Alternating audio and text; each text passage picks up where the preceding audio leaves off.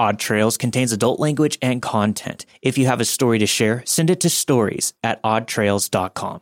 Enjoy the show. Forget facts. Forget logic. Forget everything that seems real. Just trust. Believe.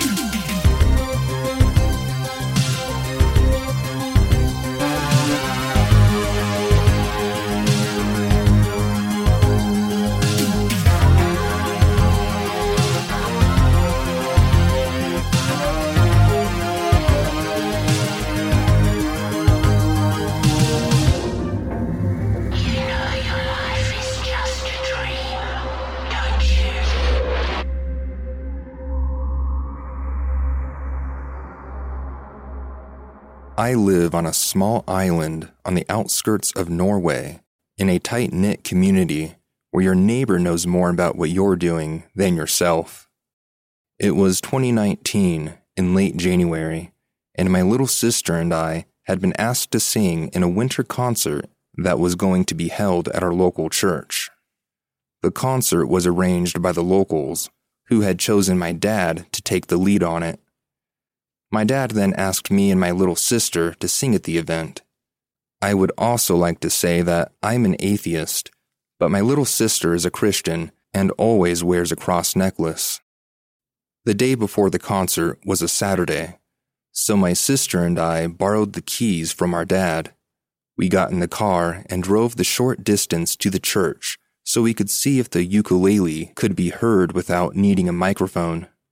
We got there at around 10 p.m., and everything was dark.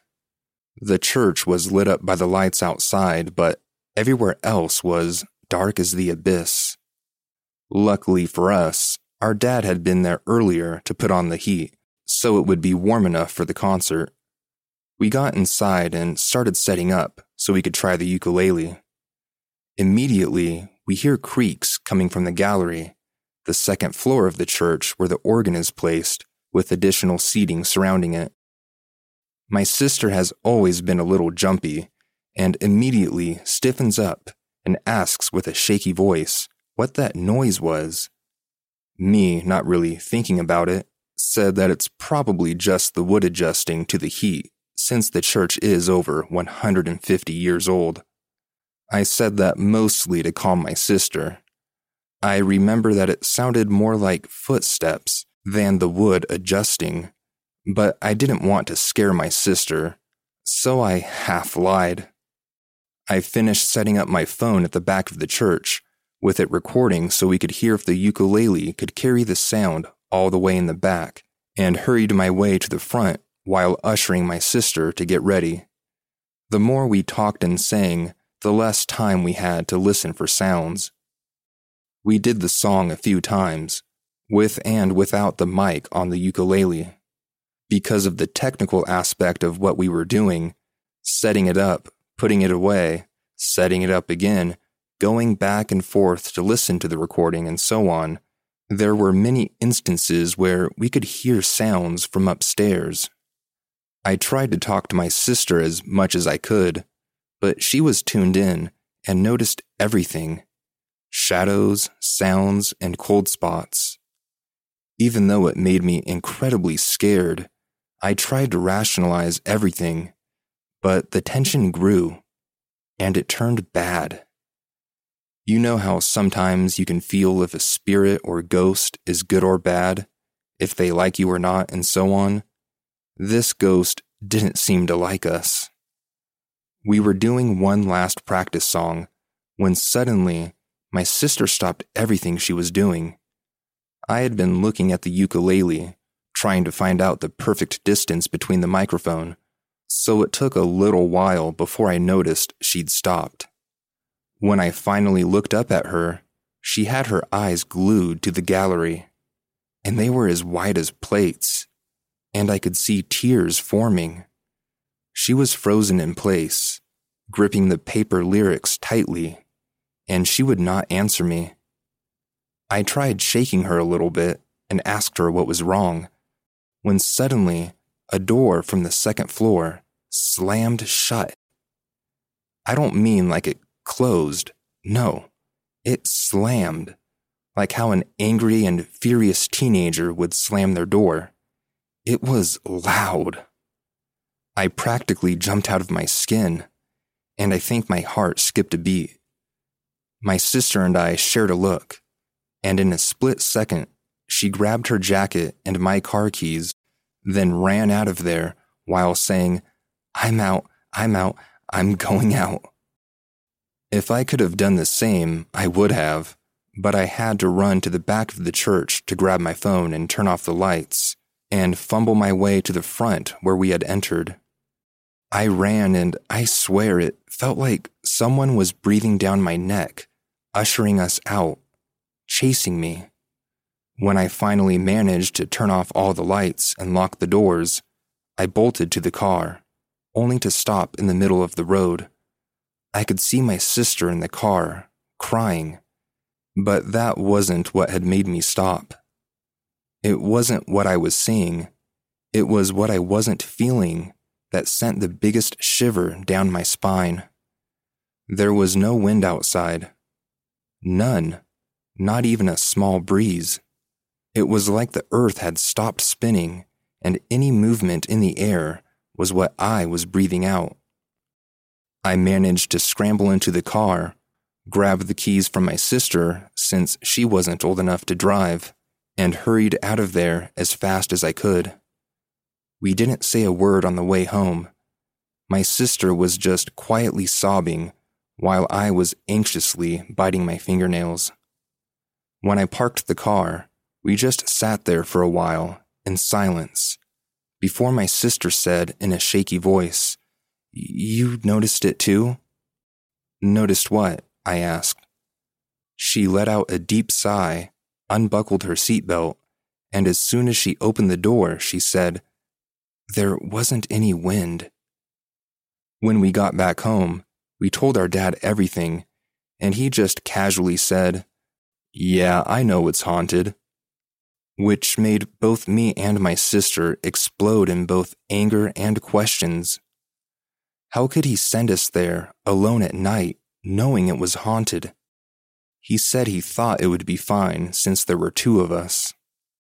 My father then reminded us of something that happened during December the year before. There was going to be a Christmas concert in the church, and to fit the marching band, they rearranged the chairs. But the problem is, not everyone is aware of how to place the chairs to avoid a fire hazard. The church is heated up by these metal poles that go on top of the floor and under the chairs. Sometimes the chairs can end up touching the metal, which poses a fire hazard. I believe it was around 11 p.m. that night, and I was peacefully watching TV when my dad came storming downstairs not only scaring me, but also the dog, and he said, Get dressed. We need to go to the church. Turns out, my dad had been lying in bed when he suddenly felt the urgent need to go check the chairs. We got dressed and headed over there. When we got there, we saw that some of the chairs were touching metal, which would have started a fire if we hadn't checked. As we're about to leave, our dad stops for a second and looks back to the door under the gallery. He quickly turns back around, and we hurry out and head home. What he didn't tell me that night, and probably wouldn't if my sister and I hadn't told him what we experienced, was that he had felt a presence with us that night. And the reason he brought me along in the first place was because he didn't want to be there alone due to the ghost. I honestly thought it was foolish to bring us with him, and at the time didn't understand why he couldn't do it alone. Now I totally understand. We talked with the priest, who denied the church being haunted. So we spoke to a man who serves as the church's sound engineer and handyman, and he said, Of course it's haunted, and started telling different tales he himself had experienced, because he's there alone quite a lot. He also said that the ghost had a positive aura on Sundays, but if anything happened in the church on any other day, the aura would get bad and thick, and you would always get a feeling that you're not supposed to be there.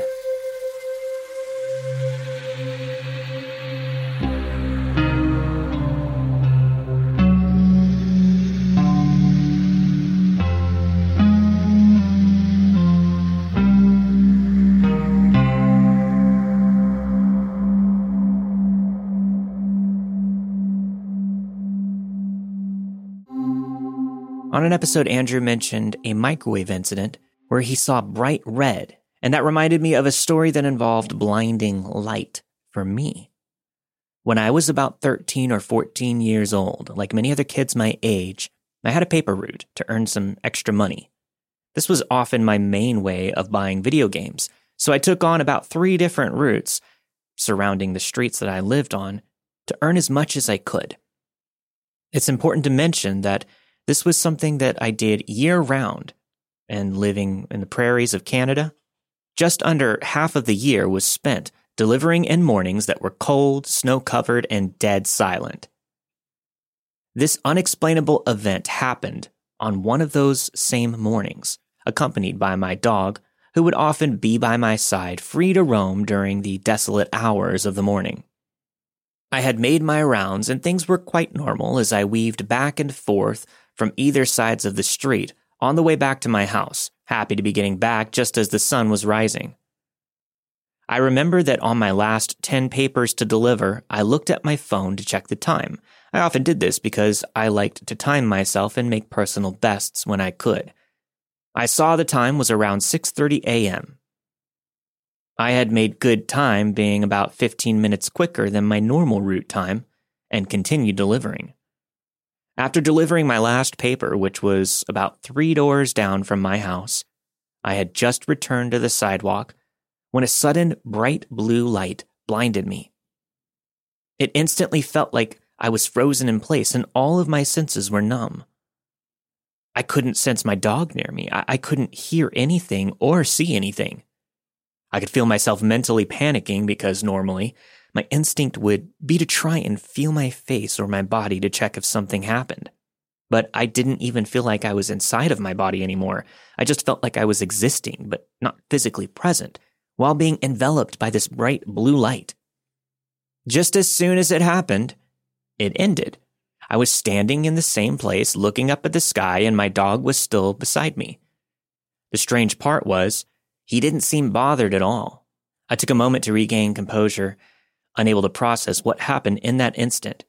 I shook it off, and I noticed that I had been crying. Only a few tears, nothing crazy, but I felt so exhausted all of a sudden. I returned home, and my mom was already up having her morning coffee. I settled in and got my winter clothes off, meanwhile racking my brain to understand and rationalize what had just happened. Funny enough, I settled on thinking that Maybe it was a freak weather occurrence and maybe there was lightning that struck near me or something. Thinking that's what it must have been. I went to ask my mom. Mom, I have a weird question. She looked at me, half sleepy and a bit puzzled. Okay, what is it, honey? Is it possible for lightning to strike in winter? She looked very confused and pondered the question. I don't think so. Why? I've never heard of that. Not wanting to concern her, I just shrugged. I don't know, I was just wondering. And then I walked away into the kitchen, and as I passed the oven, I noticed the time. It was about 7:45 a.m. I somehow had lost an hour of time when I was only a minute away from my home after my last delivery. My brain has never been able to rationalize this, and I still can't think of what it might have been to this day. Another thing that puzzles me is that my dog never reacted to it happening at all. It'll be a mystery I'll keep with me for the rest of my life, I guess. Thanks for the awesome podcast and keep up the great work.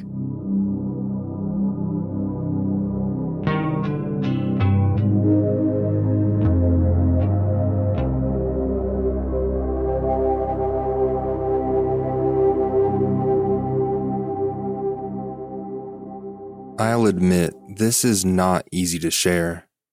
Most would say this is just a hallucination due to my condition, but I felt it, and I know it's real. To understand what led up to this point, it's important to know I have severe sleep apnea, and sleep paralysis often accompanies this condition. If you're not familiar with what sleep apnea is, it's when a person is trying to sleep and their throat muscle relaxes and temporarily cuts off their air supply so you stop breathing during sleep. To give you an idea of how severe my sleep apnea is, when I was tested, I stopped breathing 54 times in one hour of sleep. So, with that explained, here's my experience. This did not happen every night, but it was getting more and more frequent as time went on. I was lying in bed, and a feeling of dread would wash over me. Then, a dark figure would be at my bedroom door.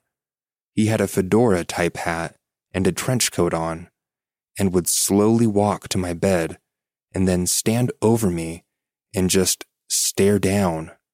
I couldn't move at all during these encounters and would stop breathing. It was like he was using his mind to choke me.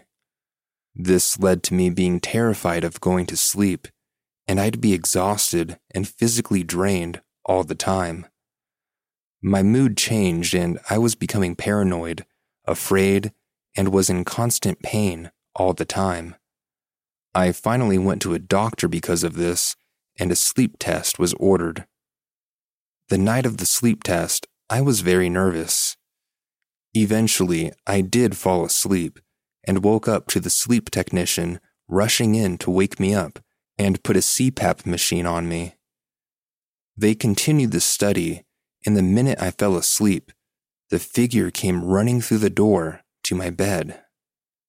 I knew he was angry because he couldn't choke me anymore.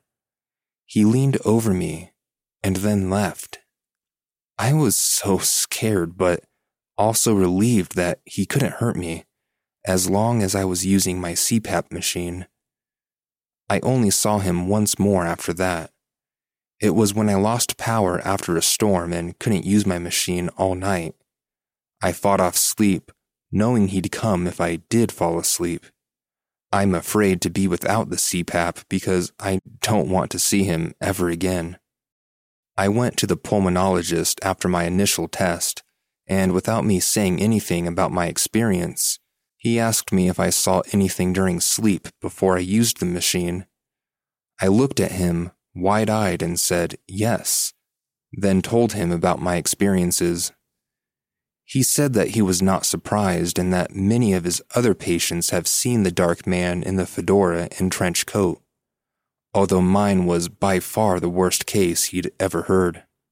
He said that this was just a common hallucination and that I should not worry. I don't believe that this is a coincidence or just a hallucination. I am not the only one who has seen this.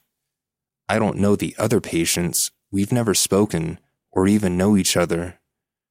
Honestly, I'm not sure what this is, but the fact that seemingly all sleep apnea sufferers experience this is the creepiest part.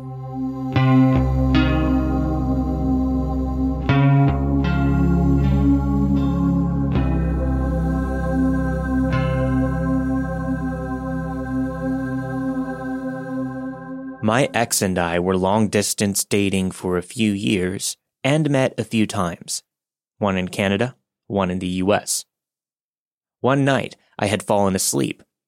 While dreaming, I found myself in the corner of my room, watching myself sleep, like an angle of a camera in the corner of the ceiling. I could see the walls from this perspective. Right underneath from where this camera or my point of view would be was a dark mass of a person. It was just pure black. It was watching me completely still. Now, even though I was in the corner, watching for what felt like an hour, in this hour of watching myself and this thing watching me, I kept hearing small cracking sounds, like when you straighten your back and you hear your spine crack a little bit. But it was constant. And towards the end of the dream, this thing looks up at me in the corner. I felt so exposed and like I was dangling there for it to touch me. It finally did. It felt like cold smoke. I don't know how to explain it, like an oil diffuser, but much colder and denser.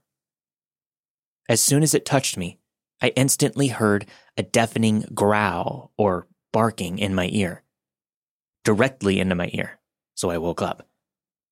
My window was closed, no dogs were allowed in the complex, and immediately after I woke up, my boyfriend called me. I answered to him crying profusely on the phone asking me if I was okay. I asked what was wrong, and he began saying that he had a nightmare about me. A dark shadow was watching you sleep, and I couldn't do anything about it. Just then, his dog barked, sounding almost like what I heard. And he said, My dog barked in my ear and woke me up. Immediately after all of this, I started hearing plastic crinkling in my mother's room, which is right next to mine, and I go to check it out because I'm home alone, with no pets, no open windows, and it was winter. This crinkling sound had been coming from under my mom's bed. Her plastic covering was still on one of her mattresses, under her main mattress. I peeked into her room, only for the plastic sound to become quite rowdy and intense, like someone was aggressively moving around on it with their hands. We later used sage to cleanse ourselves, each corner of the house, and opened the windows to let whatever was in it out. We wanted it to leave us alone. We weren't afraid, and it wasn't allowed to be there anymore, and it seemed fine after that. Well, skip forward three to four years later. My family had moved out of this place since then, and I'm now living with my boyfriend and his family, as well as my mother in law, who told me that her best friend used to live in that same house as me. They had killed themselves in the bathtub. I hadn't even told her about my experiences in that place. Anyone have any thoughts?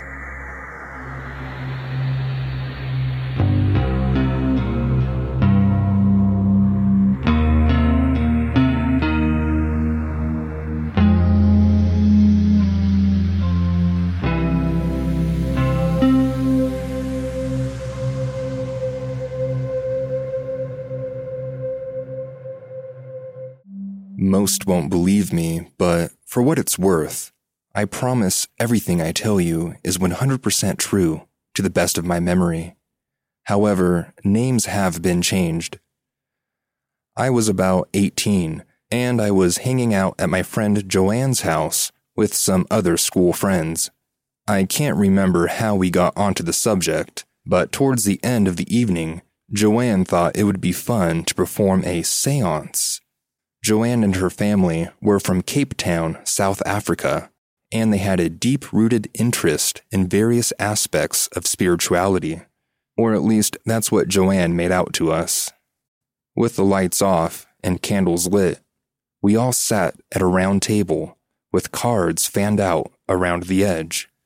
Each card had a letter of the alphabet, arranged A through Z, and a shot glass placed in the middle. Joanne starts speaking out to the spirits in Afrikaans, her native language. I remember pulling a face and rolling my eyes, although it was too dark for anyone to take offense. At the time, I was an insufferable, enlightened teen dork, basically a cringy 4chan edgelord who thought any form of spirituality or religion was beneath me and my superior intellect. However, what was about to happen made me question everything. It started mundane enough. A few questions were asked, and the shot glass we were resting our fingers on started to move around, until eventually one of my friends asked the spirit if they were associated with anyone in the room. The shot glass moved directly towards me. Incredulous, I asked the spirit, If you're associated with me, What's my mother's maiden name? My eyes fixate on the letters that spell out her maiden name, which is Jones. But the glass started spelling out something different. First, the glass went to T, then H, then O. I thought then it was bullshit, as it was completely wrong. Then I was struck by a horrific realization. When my mom was six months old, her biological father died of a heart attack, and a year after that, she took her stepfather's name. I completely forgot this in the moment, as I was expecting the glass to read out the maiden name she had for the majority of her life. But it was actually spelling out her maiden name of Thompson. It was a fact so trivial that I barely remembered it myself. It was something never talked about, even within my family, as it happened so long ago. It would be hard to believe that any of my friends would know this esoteric piece of my family's history that occurred 20 years before I was even born. But nonetheless, somehow it was being spelled out in front of my very eyes. My school friends and I wouldn't talk about anything deeper than video games and girls at that age, so there's no way I ever mentioned this to any of them. It's not like one of my loser friends had a copy of my mom's birth certificate, and none of them had ever met anyone in my family. There was literally no way anyone could have known this. Before I could contemplate this for too long or ask any other questions to my ghostly associate, Joanne's mom came into the room and turned the lights on. With a thick South African accent, she shouts something like, Bloody hell, Joanne, stop messing around with this silly crap, and put a definitive stop to the proceedings. Of course, at the time, I played it off as a prank, but the more I think of it, the more my mind wonders did something actually paranormal happen that night? I know it's nothing dramatic or exciting, I didn't see an apparition or a cryptid, but unlike 90% of the shit you read on Reddit, this experience is actually true, and something to this day I can't explain. I'd love to hear your thoughts.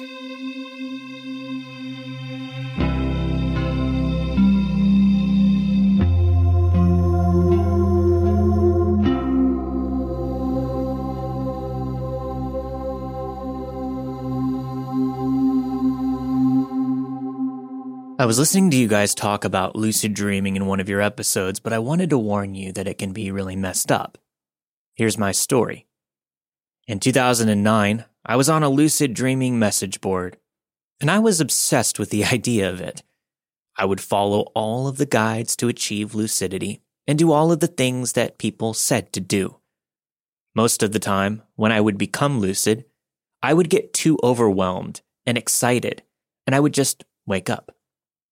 I started working on a plan for what I would do when I would realize I was dreaming so that I could be ready. The first time I really took control, I was having a dream about being in a car that was about to crash. I realized that it was a dream, and I took control of the car, parked it, and got out. I looked around and decided that it was time to execute my plan. I shot myself up into the air like Superman and I flew around my city. It was incredible, amazing. Who wouldn't want to experience that? Over the next few weeks, I would fly, meet celebrities like Edward Norton, and just have a lot of fun being in control. It was great. I looked forward to going to bed every night, and I was getting really obsessed with the whole thing. One morning, I woke up, got ready for work, walked to my office, just a few blocks from my apartment, and got set up at my desk. Something seemed off, though. I glanced up at the clock on the wall, and something was very wrong. The clock hands were distorted, and I couldn't read the time. They were just flopping around in the clock casing. Was I having a stroke? What the fuck is happening? I looked around the room and it felt like I was surrounded by rippling, clear jello. I looked down at my hands and they were warped and gelled, kind of rippled. Then I woke up. I was laying in my bed. I felt scared. I got up and tried to shake off this weird feeling. I got ready for work again and I took my phone out to look at something, but I couldn't make any sense of the screen. Nothing was working right. Fuck, I thought. I'm still asleep. And then I woke up. I was in my bed, again staring at the ceiling, hoping that this was for real. I got up and splashed water on my face. I looked at my hands and they looked okay. I walked out to my living room and tried to get a grip. Was I awake? Was I asleep? I looked at the microwave and I swear I could feel my soul shake as the digital clock numbers were garbled and mangled, flickering. I felt like crying.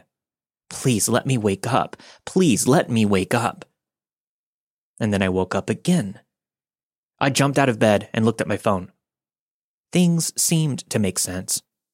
Things seemed to work. I went to the bathroom. I studied myself in the mirror. It looked like me. I felt like me. I washed my face and tried to feel the cold water on my skin, and it felt right. I went to work and sat at my desk for a few moments, just staring at the clock on the wall, making sure that everything worked right and I could know what time it was. I spent the whole day terrified that I was going to wake up again. I vowed to never purposely lucid dream again, and since then, I've only done it once. In the next year, the movie Inception came out, and it blew my mind. It reminded me so much of my experiences. I saw it in the theater, and when I got home that night, I laid down, flat on my back, closed my eyes, and I slowly started building a city in my mind. I laid out the roads, the sidewalks, the buildings, the traffic, even the people. Everything was meticulously planned and laid out in my mind. I did this as I fell asleep, and as I drifted into unconsciousness, I was somehow able to immerse myself in this world that I was building. I simply walked around, strolled through the streets, and explored the city. I didn't interact with anyone or go into any buildings. I just wanted to experience this world that I made for a while. The next morning, I woke up and all was normal. Since then, I've never purposely lucid dreamed. Also, I warn others against it because of how badly it affected me psychologically for a while. Even before the false awakening incidents, I felt like I had become addicted to it and it started to interfere with my life. So if you want to involve yourself in lucid dreaming, just be careful and learn the tells for being asleep. Sometimes it can be eerily hard to know.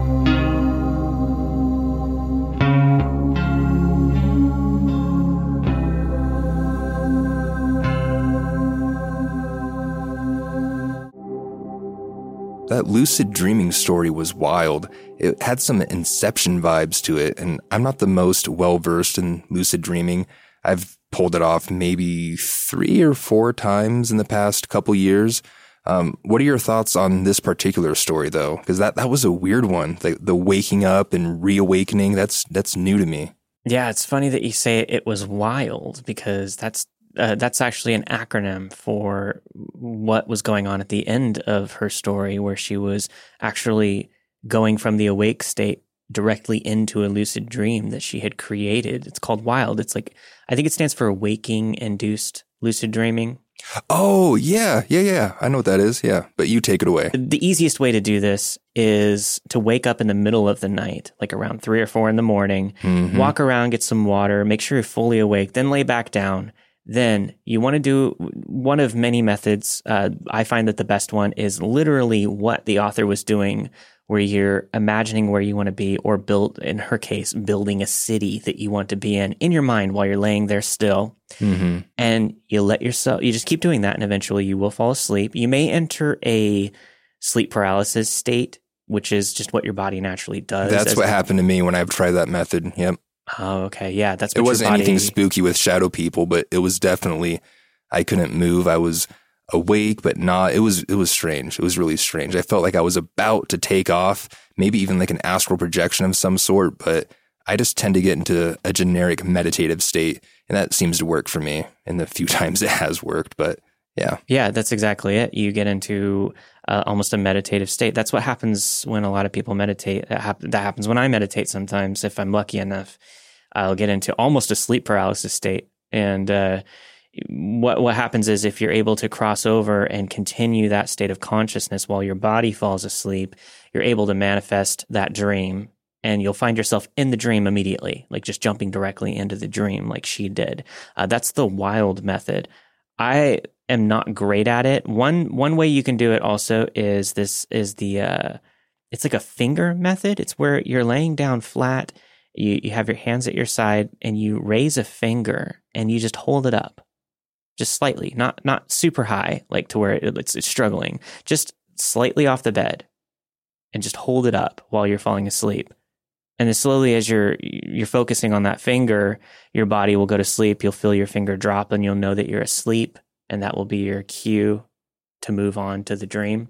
I've never been able to do that, but that's just one that I've read about that works for a lot of people. That sounds tiring. That's what I do at work. I try to lift my foot up and hold it there so I don't fall asleep. yeah. I guess it could keep you awake. Uh, but but the one that has worked for me is exactly hers, where she's building or imagining where she wants to be. A lot of times it happens where I just wake up in my room, and it's almost like an out of body experience, but it's not because I know that I'm fully asleep and it's a dream. There's a big difference between the two, uh, even though they are somewhat related. Another method that's worked for me about twice a few years ago is just looking at my hands all the time, every day, and asking my doing the, the reality checks. We've talked about this before, and just looking at my hands because in in my dreams, when I look at my hands, they always look different, and that's my immediate cue to know. Oh, hey, this is lucid. Cool. Yeah, and in, in the story, they even have a lot of uh, references to their hands being weird, focusing on their hands, focusing on clocks, because numbers and letters never really make sense in dreams. That happened to me before. I remember I was in a drive through in a dream, and I was looking at the menu trying to figure out what to eat, and I looked away, then looked back, and everything looked different. I was like, oh, this is a dream. And I was able to, I, I remember this one pretty vividly. I just got out of the car and I started talking to people, talking to the dream characters. That's another interesting thing about uh, dreams. Your mind creates all of these characters that will interact with you and they have their own personalities. They look so, they're, they're all individual, they look different. Sometimes they'll try to convince you that you're not dreaming, which is kind of creepy. That is creepy. Yeah. That's always like the one you me. had with your wife, right? Yes, exactly. That one's Mhm. that kind of stuff has always scared me, but I'm getting used to it. I'm dreaming a lot more right now because I'm listening to an audiobook by Robert Waggoner. I think it's just called Lucid Dreaming. And uh, I'm learning a lot about it. But when you start uh, really focusing on lucid dreaming, you start dream journaling. Like when you wake up in the morning, first thing you do is write down your dream. It starts creating more dreams for you, more vivid dreams. Once you really start focusing on it, listening to books about it, watching videos on it, you actually start to dream more and your dreams get more vivid. And just by exposure, yeah. Exactly. You're manifesting it. And that's happening to me right now. So I'm going through a phase of crazy dreams, not lucid yet, but crazy vivid dreams. And that always leads to a lucid dream for me. Now, the thing is, this story, the author is warning listeners about lucid dreaming. And I can understand that because it can be scary, especially when it's new to you, especially when you have false awakenings like they had.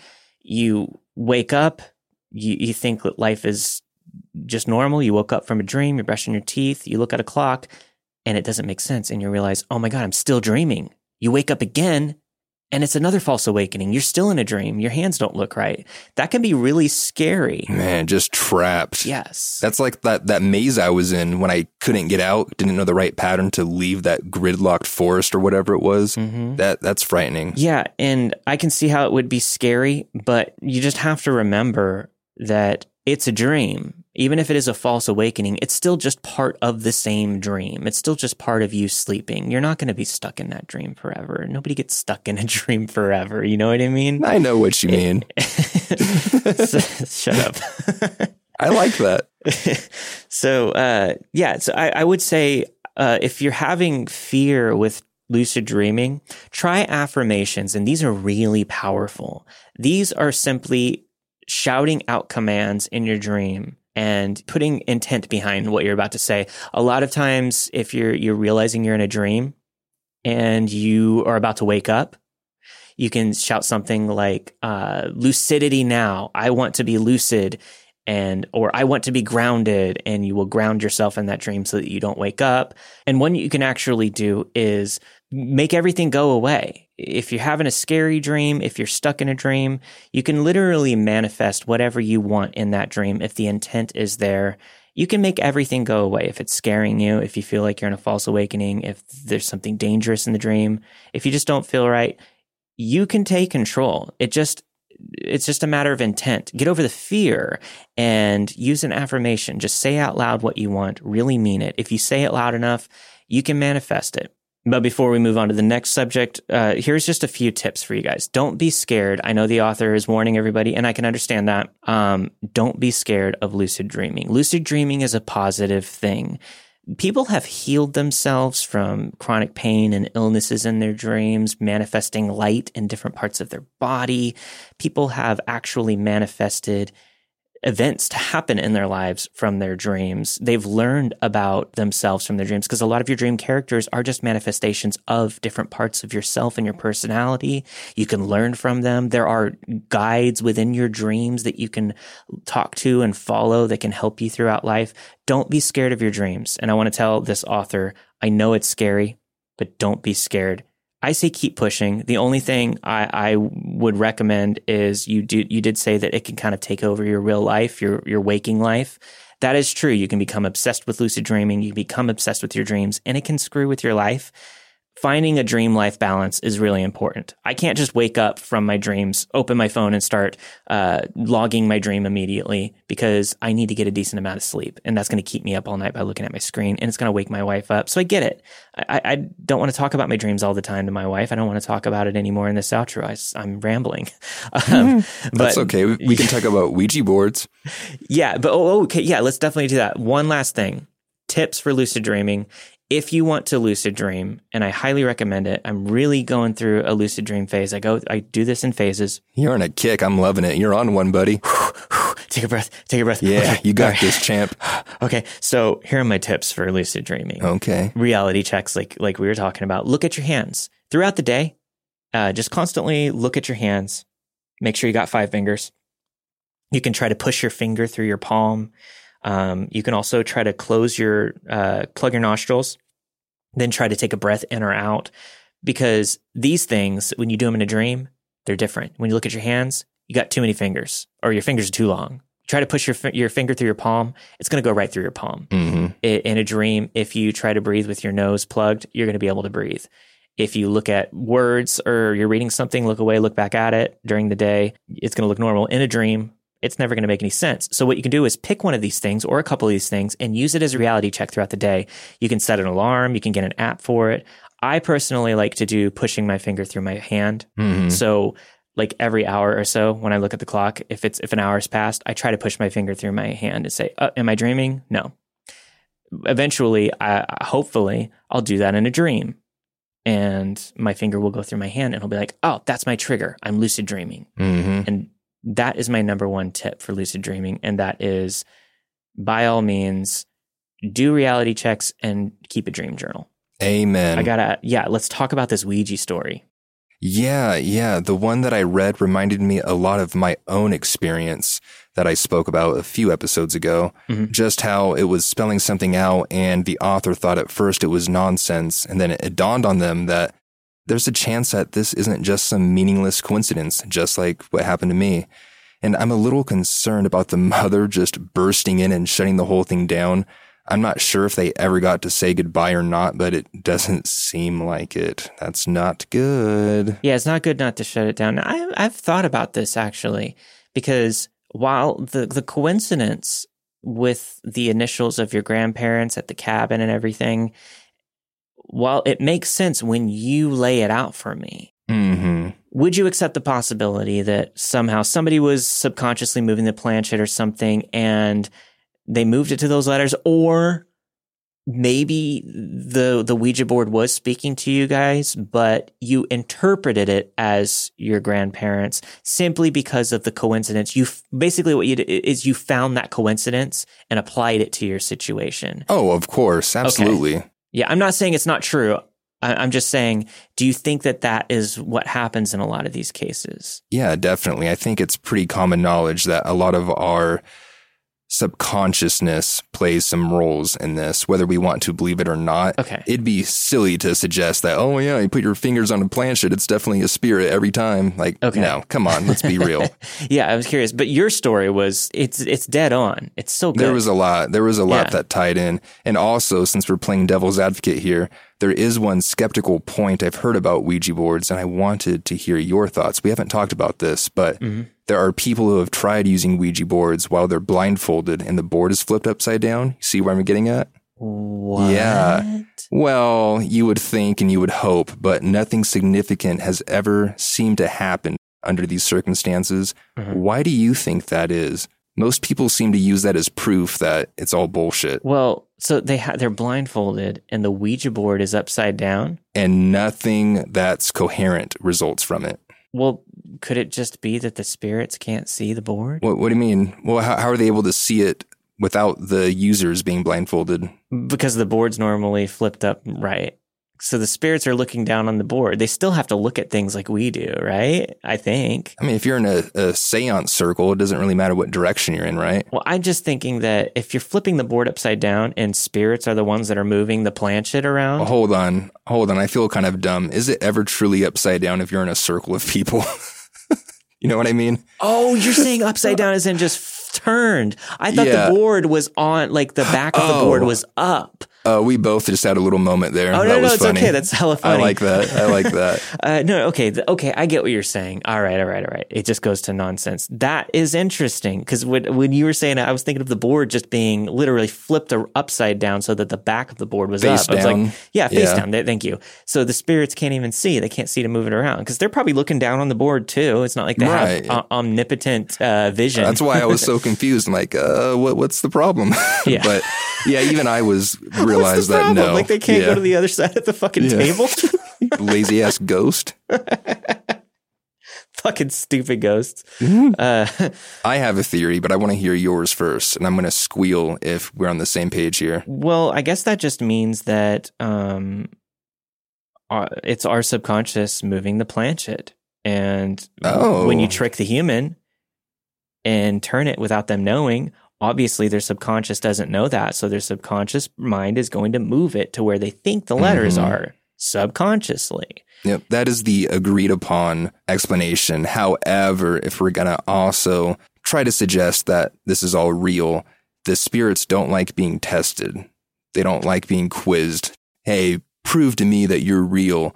Sometimes they might reply, they might respond, but from what I've gathered, they don't like being tested in a sense like that, and they might get a little passive aggressive, just like the best of us. I wonder if that's why uh, Ghost Adventures, the TV show, always goes awry because they're always beckoning the ghosts and like taunting them, like, come out and show me yourself. Dude, Mhm. I want you to move this for me if you're real.